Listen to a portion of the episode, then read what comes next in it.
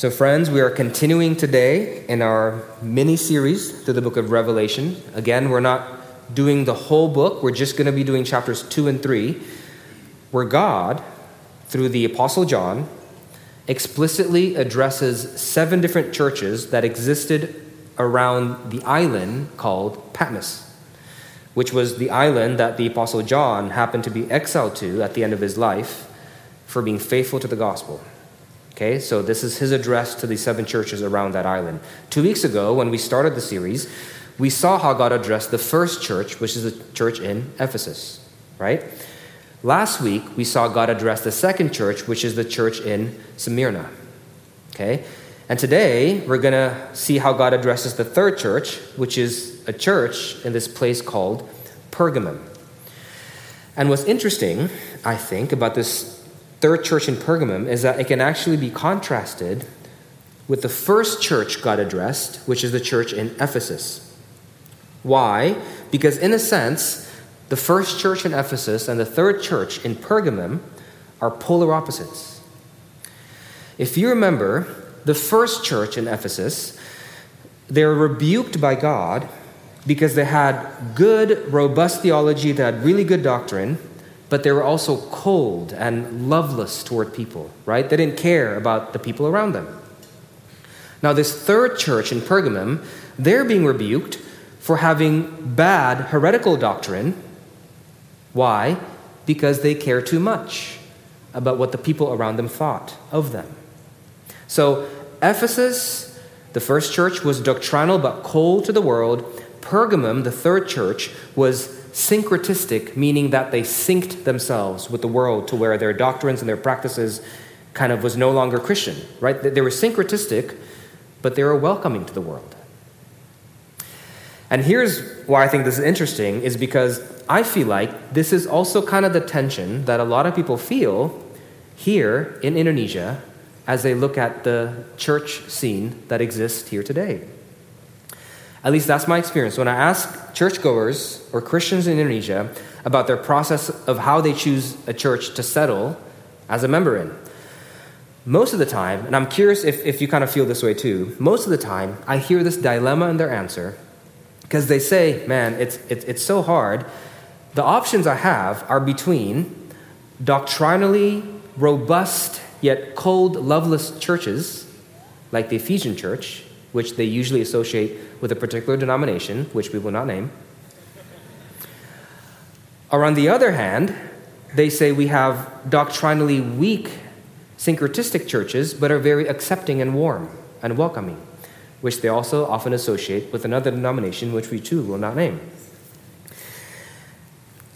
And here's the thing a lot of people respond to them and say this well, it's easy. Just find a church that's in the middle, right? But that answer won't satisfy the serious church member. You know why? Because the serious church member will know that being in the middle is the worst. Because that means you're being half doctrinally cold and half syncretistically warm. You don't want that. The goal isn't to be half doctrinally cold and half syncretistically warm. The goal is to be both doctrinal and warm. But that's a different sermon for a different time. Neither here nor there. Okay? But for us, CCC, God already asked us to be self critical about whether or not there are Ephesian like doctrinal coldness in our church two weeks ago when we talked about the church in Ephesus. And I think what God's asking us to do today in this passage is to flip the coin and to see whether or not there are syncretistic Pergamum like tendencies in our church as well. Okay? So let's, let's be critical on that side. Let, let's get into it. This is God's word. Take it from Revelation chapter 2, verse 12 to 17. And to the angel of the church in Pergamum, write the words of him who has the sharp two edged sword. I know where you dwell, where Satan's throne is, yet you hold fast to my name. And you do not deny my faith, even in the days of Antipas, my faithful witness, who was killed among you, where Satan dwells. But I have a few things against you. You have some there who hold the teaching of Balaam, who taught Balak to put a stumbling block before the sons of Israel, so that they might eat food sacrificed to idols and practice sexual immorality. So also you have some who hold the teaching of the Nicolaitans. Therefore, repent. If not, I will come to you soon and war against them with the sword of my mouth. He who has an ear, let him hear what the Spirit says to the churches. To the one who conquers, I will give some of the hidden manna, and I will give him a white stone with a new name written on the stone that no one knows except, except the one who receives it. Thus says the Lord. Okay. How can we, CCC, pinpoint syncretism in our church family? And if we see it, how can we deal with it? And lastly, why should we care? Or, let me put it this way Point one Satan's way of loosening our grip. Point two, how to address weakened arms. And point three, the name we'll hold on to at the end. Okay? Let's go to the first point Satan's way of loosening our grip. So it's important to note here that before God rebukes the church in Pergamum, he first encourages them. Look at verse 13. He said, I know where you live, and it's not an easy place to live in. It's where Satan's throne is, God says. It's like, that's pretty intense. You know, was Pergamum that bad of a place? But, but uh, John here wasn't talking about crime rates. He was talking about the amount of false worship that was happening in that area. Pergamum was actually the city where they first built the temple that started worshiping Caesar Augustus as God, okay? Emperor worship, which at this point has become a nationwide religion, but that was like the epicenter. That's where it all started. And then on top of that, they had other big temples as well. They worship false gods like Zeus, Athene, Demeter, Dionysus, and, and, and tons of other false gods. And Paul is saying here that all this false worship, that's evidence of Satan's strong presence. And if you happen to be living in a Pergamum at the time and you refuse to worship any of these false gods, you'd be cut off from society. You'd be excluded from trade and commerce deals. deals. Your business will suffer. Your family will be harassed. To the point where, uh, John says, one of the church members in Pergamum named Antipas in verse 13, he was killed for refusing to worship these false gods. But yet, God said in verse 13, even despite all of this intense persecution, you held fast to my name. You didn't let go, and you did not deny my faith. It's encouraging. So, apparently, Satan's method of directly pushing back the church in Pergamum from the front lines, it didn't work.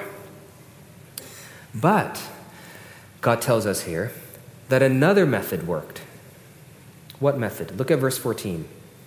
God said, But I have a few things against you. You have some there who hold the teaching of Balaam who taught, who taught Balak to put a stumbling block before the sons of Israel so that they might eat food sacrificed to idols and practice sexual immorality. So, first, let me explain that eating food sacrificed to idols and practice sexual immorality, that's not just a list of bad things, that's a reference to idol worship. Okay, because those are the two things that in 1 Corinthians chapter 10 and in Revelation chapter 3 is, is said to be involved in these pagan worship festivals. Okay, they would feast and they would conduct sexual immoral acts during the worship service. So, so apparently, whatever method Satan switched to here worked. It got people in the church of Pergamum to, to commit false worship. But what did he do? What was his method? How did he get the church in Pergamum to finally give in? Well, John specifies here in verse 14 that whatever strategy Satan used in Pergamum it was the same exact strategy he used against God's people in the Old Testament through two people named Balaam and Balak. Right? That's what he says here. And if you're not familiar with the story, let me just summarize it real quick.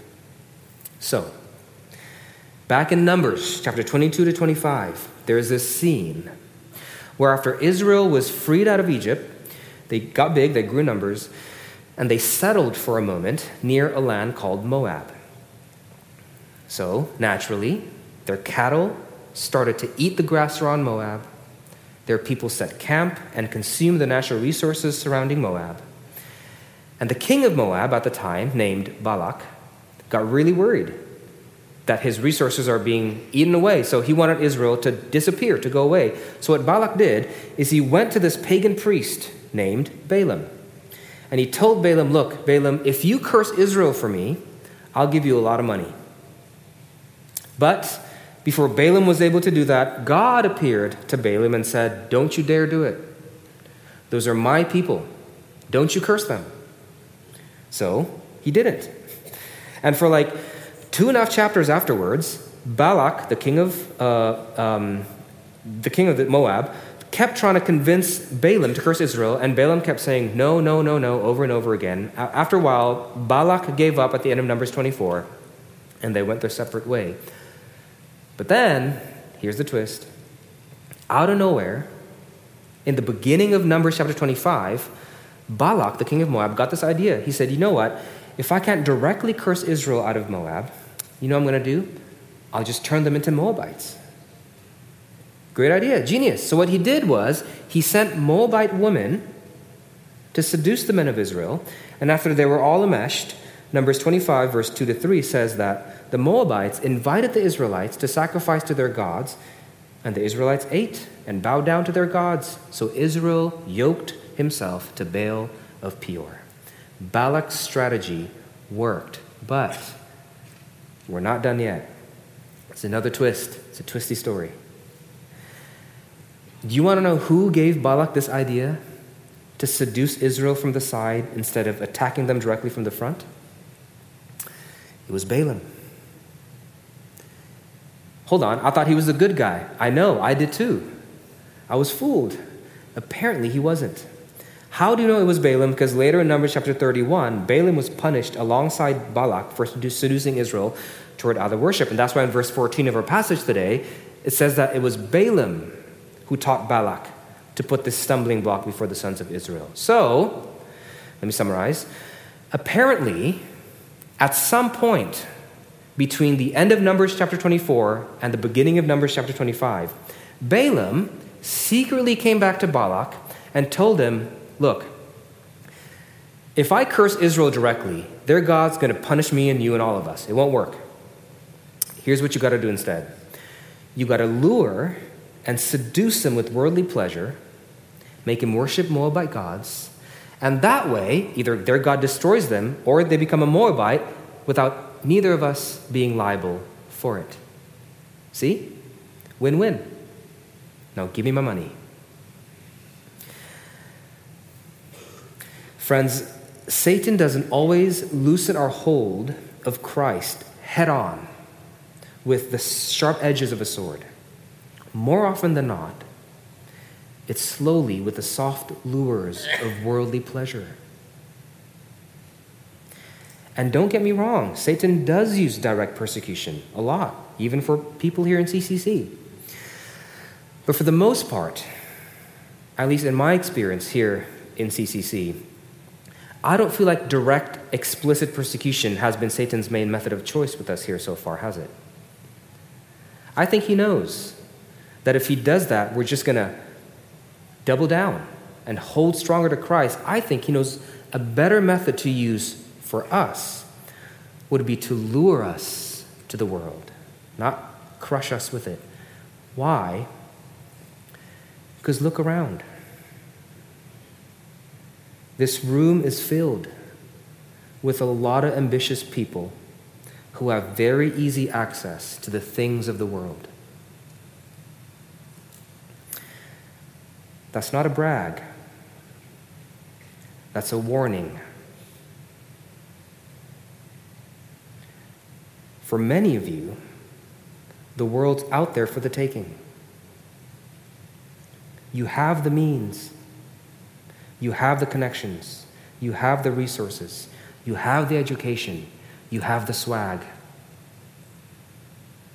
You've got it all, which is fine and good. But just beware, that makes you the perfect target for Balaam's method. And as we just saw, Satan's been perfecting that particular method for centuries now. Like Balaam, he'll start by caressing your God given desires. Then He'll make you doubt that the manna or the provision God's given you for today is enough and is sufficient, which is, by the way, why I think John refers to manna in verse 17. And if you believe that, it'll be really easy to convince you that the only way you can fulfill these longings is not by trusting God, but it's by doing things your own way, even if that means breaking God's commands. Step three. And if you get there, you know what usually happens? You, don't leave Christianity completely. No, no, no. You stick around the church, and I think this is part of Satan's strategy. You stick around the church and you become like the Nicolaitans here in verse 16. That's why they're mentioned. The Nicolaitans were a heretical sect of Christianity at the time, and they claimed to be Christian, but wasn't at all. Because all of God's doctrines in that church has been butchered and tailored to support their desire of fulfilling their longings in the way that they deem best. And if we don't deal with that, CCC, before we know it, the only difference that our church will have with the world is that we're using God's word to support our carnal desires. And that's it. And at that point, we've been Balaamed. We've been Balaamed. So, what do we do, CCC, if we notice or sense seeds of Balaam in our church? Okay, let's go, let's go to our second point. Move on to verse 16. God says, Therefore, repent. If not, I'll come to you soon and war against them with the sword of my mouth.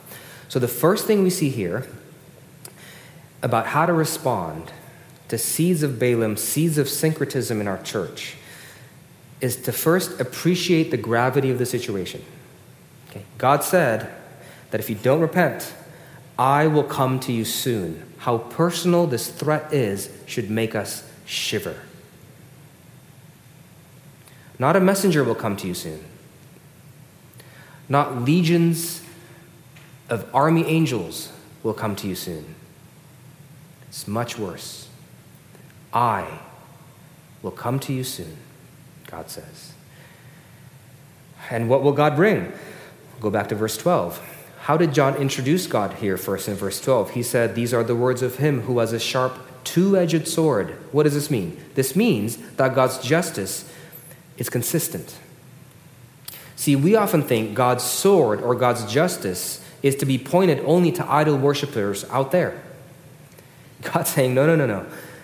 It's pointed at idol worshippers everywhere, even in the church. It's two edged. By the way, we see this happen in Numbers chapter 25 as well. So, you know, rewind back to the Balaam story in Numbers 25. After Israel fell into Baal worship, you know what God did? He sent a plague to Israel, and 24,000 Israelites died, Numbers chapter 25 says. A plague. A plague. You remember when's the last time God sent a plague somewhere? It was to who? It's to Egypt. God dealt with the Israelites in the same way he dealt with the Egyptians. Listen, just because we're worshiping health, wealth, and prosperity in the church, it doesn't make us any safer from God's wrath compared to if we were worshiping health, wealth, and prosperity outside of the church. These aren't magical walls. It's not about where you worship, it's about what you worship,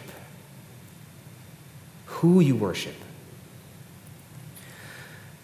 So when the seeds of Balaam inside, you see it inside the church, the first thing we do is to realize that these walls aren't magical walls.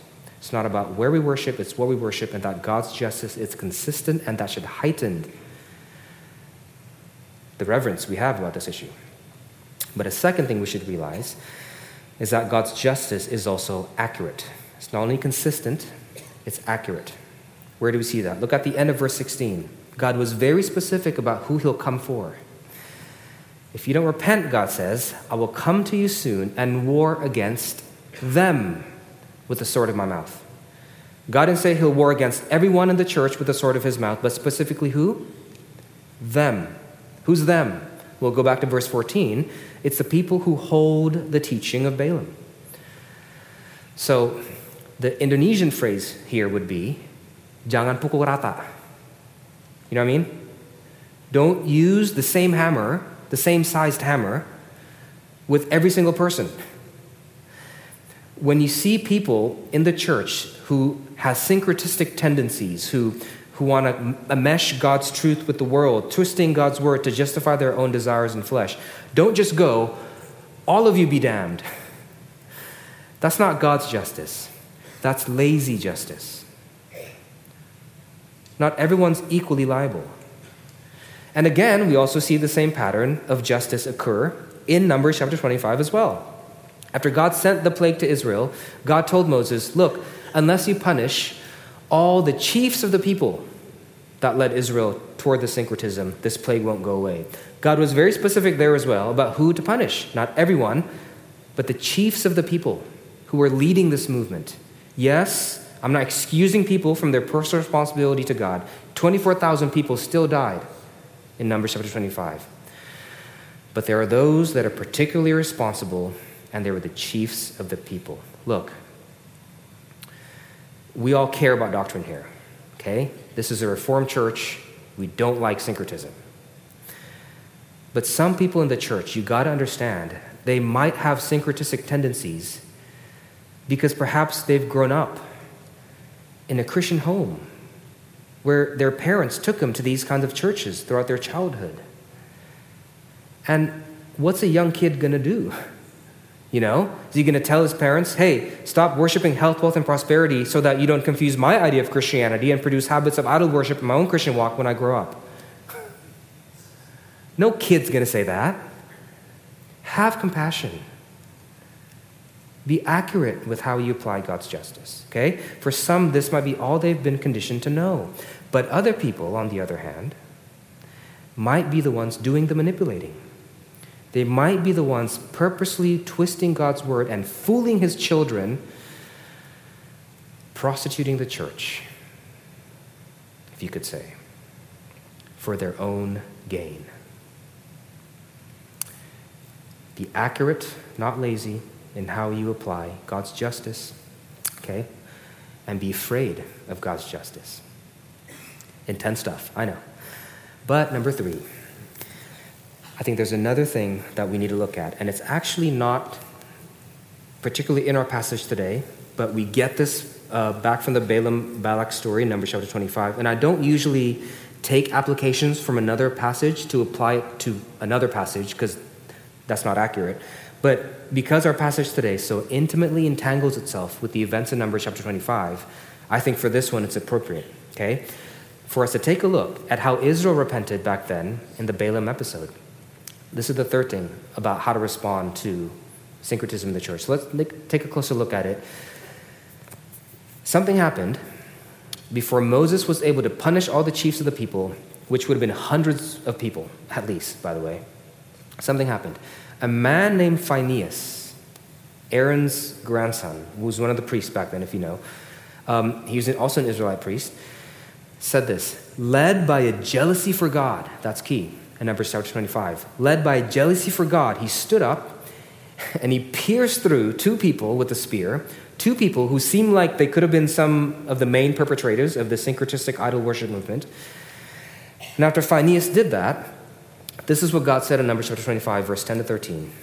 He said, Phineas, the son of Eleazar, the son of Aaron the priest, has turned back my wrath from the people of Israel. In that he was jealous with my jealousy among them so say, uh, so that I did not consume the people of Israel in my jealousy. Therefore, say, I be- behold, I give to him my covenant of peace, and it shall be to him and to his descendants after him the covenant of a perpetual priesthood, because he was jealous for his God and made atonement for the people of Israel. So, the piercing of these two people apparently satisfied God's wrath and made him relent from his original command to where he withheld killing all the chiefs of the people and, he, and the plague stopped. And I actually think this is the application of our passage today. The application of revelations in our passage today is to be like Phineas.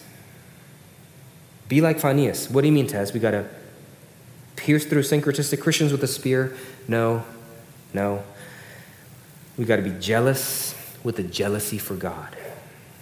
That's what Numbers 25 said, motivated Phineas. What does it mean, friends, to be jealous with the jealousy for God? It means that the reason we would do any of this, the reason why we would point out heresies and syncretism in the church, is because we want God to receive the affection and the love that he should be getting from his people. It means that the reason we painstakingly keep the purity of doctrine in the church is because in the depths of our bones, it pains us to see God get cheated on. That's why. Not because, for example, we just like the drama. You know, Pastor so and so said this in a sermon three Sundays ago. what? Yeah, I know, right? Kind of it's so juicy to talk about stuff like that, isn't it? Don't do it because of that. Or don't do it because you just want to feel better about ourselves, you know, or it makes us feel more theologically superior than other people. No. If you do it for those reasons, the execution will be all over the place. Do it because it pains us to see the love and the glory that our God should be receiving get robbed by false idols. If you're not like Phineas, if you're not jealous with the jealousy for God, one, you won't care that much about executing God's justice. And two, you definitely won't be accurate in how you apply it. Because now you're doing it for all kinds of other reasons, and you, you may end up hurting the situation more than you help. Okay? So if you're going to do it, be like Phineas. Do it because you have a jealousy for God. So now, the question is how can I be like Phineas? How can I develop in my heart a kind of jealousy for God that makes me do what he did? Let's go to our last point. The name that we'll hold on to in the end. Okay, so God ends this whole passage to the church in Pergamum in the same way that he did with the other churches, with the promise. He said this. Look at verse uh, 17. He who has an ear, let him hear what the Spirit says to the churches. To the one who conquers, I will give some of the hidden manna, and I will give him a white stone with a new name written on the stone, so that no, uh, that no one knows except the one who receives it. Tons of confusing imageries. What's this all about? Let's talk about it. It's all about Jesus. First, this hidden manna. What's that about? Well, remember, manna was this bread provision that God would periodically give to feed Israel in the Old Testament as they journeyed in the desert towards the promised land. Okay, that's the manna that would come down from heaven. And if you go to John chapter 6, do you remember what the Apostle John said about who Jesus is? He's what? He's the bread of life that came down from heaven. He is our true manna. He is the true provision of the Lord. Okay? But what's this white stone about? Well, this white stone is just another way to describe this manna. If you remember the Old Testament, this manna is often described as round and white, like a white stone. Okay, so it's two of the same things. So what's God, what God's saying here is this He's saying, I promise. I promise you'll be provided for. Although right now, it doesn't feel like that. Right now, maybe for some of you in this room, that sense of provision feels hidden. It's hidden manna, you see. Right now, when you stick to the truths of God's Word, right now, when you align yourself to God's truths, it may cause the world to take away from you the provision that you need to survive. Obedience to God might make you lose money, status, and perhaps the most painful of all, relationships. And there will be times where you'll wonder, truly wonder, down to your bones, whether or not I love you. God saying here. whether or not I care. And in those moments, you'll be very tempted to take matters into your own hands and sync my truths with the world in order to minimize your losses. Don't. Don't. For those who conquer, you will see that the tears you shed now won't be comparable to the glory that is to come. Why? Because when the day of glory comes, you'll find yourself associating with He who owns all things, the risen Christ, which is what the new name here is talking about. It's association with the risen Christ. When you receive this white stone like manna, God says, there will be a new name written on it. And this isn't a personal name, like, you know, if my name is now Tezar, later I'll be named Magnanimous or something cooler like that. No. What name will be written on this white stone like manna? It's Jesus' name. And we know this because Revelation chapter 3 says, To the one who conquers, I will write on him the name of my God. And again in Revelation chapter 22, we will see, when we see Jesus' face, his name will be written in our foreheads. So, when the story ends, we will hold the name of Jesus in this white stone like manna. And what God's saying here is that it will be worth it. Whatever possessions the world take from you now, whatever losses you experience now, Jesus will provide for that longing in the end. And whatever shame that this world inflicts upon you now, you will possess a name that is more honorable than all other names, and that is the name of Jesus, and will all be worth it. Hold on. Okay. I see how that promise motivates me to not give in to the world. But, you know, it really hasn't motivated my heart to be jealous with a jealousy for God's glory. Well, that's because you forget why, friends. You get to hold on to Jesus' name in the end. Why does the Bible say you get to eventually have this privilege of holding tightly into Jesus' name in the end? Why do you get to do that?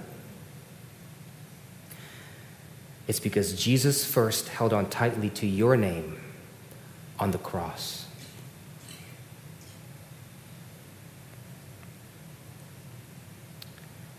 On the cross, Jesus said, Whatever debt is under Tezar's name, I will pay, so that whatever credit is under my name, he gets to hold on to. You think the piercing of two sinners in Numbers chapter 25 is what soothed God's wrath? You think the piercing of two sinners in Numbers chapter 25 is what made God relent from his justice? No. You know what did? Let me read to Isaiah chapter 53. But he was pierced for our transgressions, he was crushed for our iniquities. Upon him was a chastisement that brought us peace, and with his wounds we are healed. All we like sheep have gone astray. We've turned everyone to his own way, and the Lord laid on him the iniquity of us all. The only reason why you get to hold on to Jesus' name when the story ends is because he held onto yours during its worst part. And if you have ears to hear the gospel that was just proclaimed, then perhaps a jealousy for his name might begin to appear in your heart and you shall find yourself begin to say, Should not the Lamb who was slain receive the glory for which he suffered? That sentence is what will combat Satan's lie. That sentence is what Phineas heard. May it be on repeat in our hearts, friends, till the day we can fully partake in this hidden manna. Let's pray.